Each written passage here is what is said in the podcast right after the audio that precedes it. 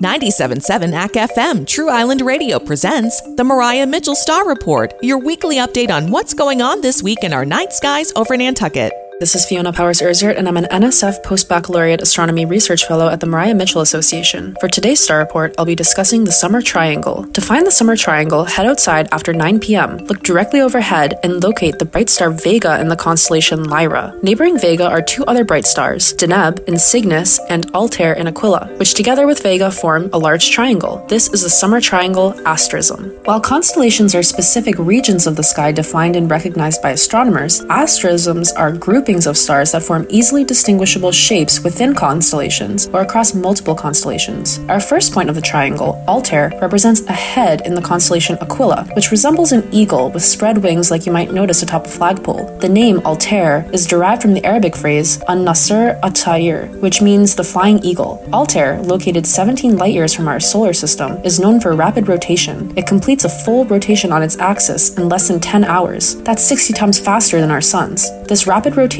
causes Altair to be oblate or flattened at the poles and bulging at the equator. If we trace from Altair along the dense band of the Milky Way, we then arrive at Deneb, our second point of the Summer Triangle. Deneb, meaning tail in Arabic, represents the tail in the constellation Cygnus, the swan, which flies along the Milky Way's galactic plane. Located approximately fifteen hundred light-years away, Deneb is a supergiant, estimated to be around sixty thousand times more luminous than our sun. Now try to locate the next brightest nearby star to complete our triangle asterism. Vega is one of the brightest stars in the sky and is located in the constellation Lyra, meaning lyre, like a small heart. Vega is one of our solar system's closest neighbors at a distance of twenty-five light-years. It is best known for its pop cultural significance in the science fiction novel and film Contact, and was the first star apart from our sun to be photographed in eighteen fifty.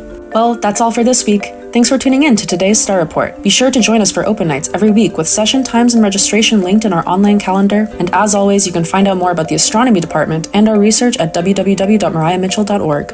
Brought to you by the astronomers at Maria Mitchell Association, creating opportunities for all to develop a lifelong passion for science through education, research, and firsthand exploration of the sky of Nantucket Island. Visit maria mitchell dot org for more info. Don't forget to download each week's Star Report via Apple Podcast and Spotify.